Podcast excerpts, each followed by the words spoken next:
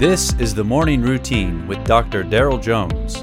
Morning Routine is a daily devotional podcast for those who are raising, educating, and growing the next generation. Good morning. Today is January the 5th, and let me uh, let me start by just telling you how many shopping days there are.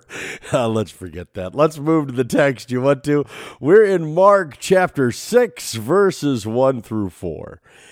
Jesus went away from there and he came to his hometown, and his disciples followed him. And on the Sabbath, he began to teach in the synagogue. And many who heard him were astonished, saying, Where did this man get these things? What is the wisdom given to him? How are such mighty works done by his hands?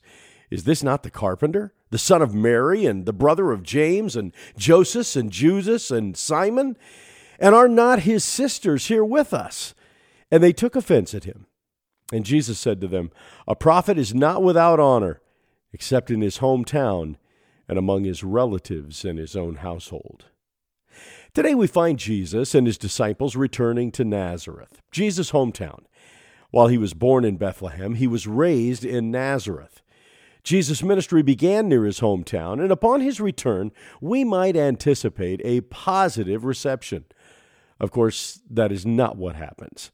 Mark tells us that as Jesus taught in the synagogue, his audience was astonished.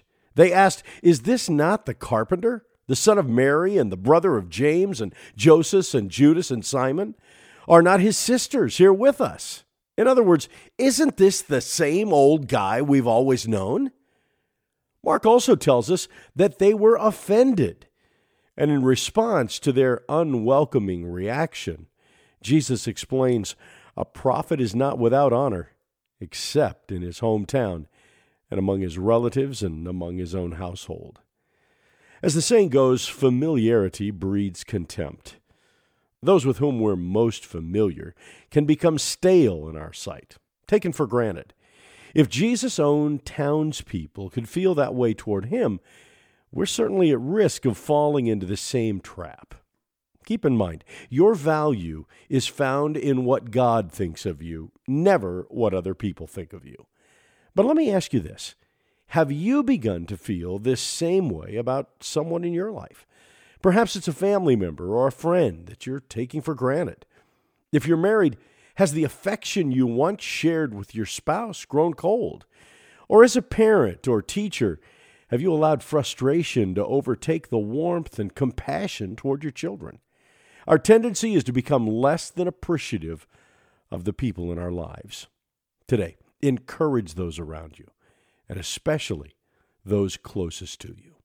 That's all for today. I'll talk to you again tomorrow. You have been listening to the Morning Routine brought to you by the Herzog Foundation and hosted by its president, Dr. Daryl Jones. For more information, please visit herzogfoundation.com.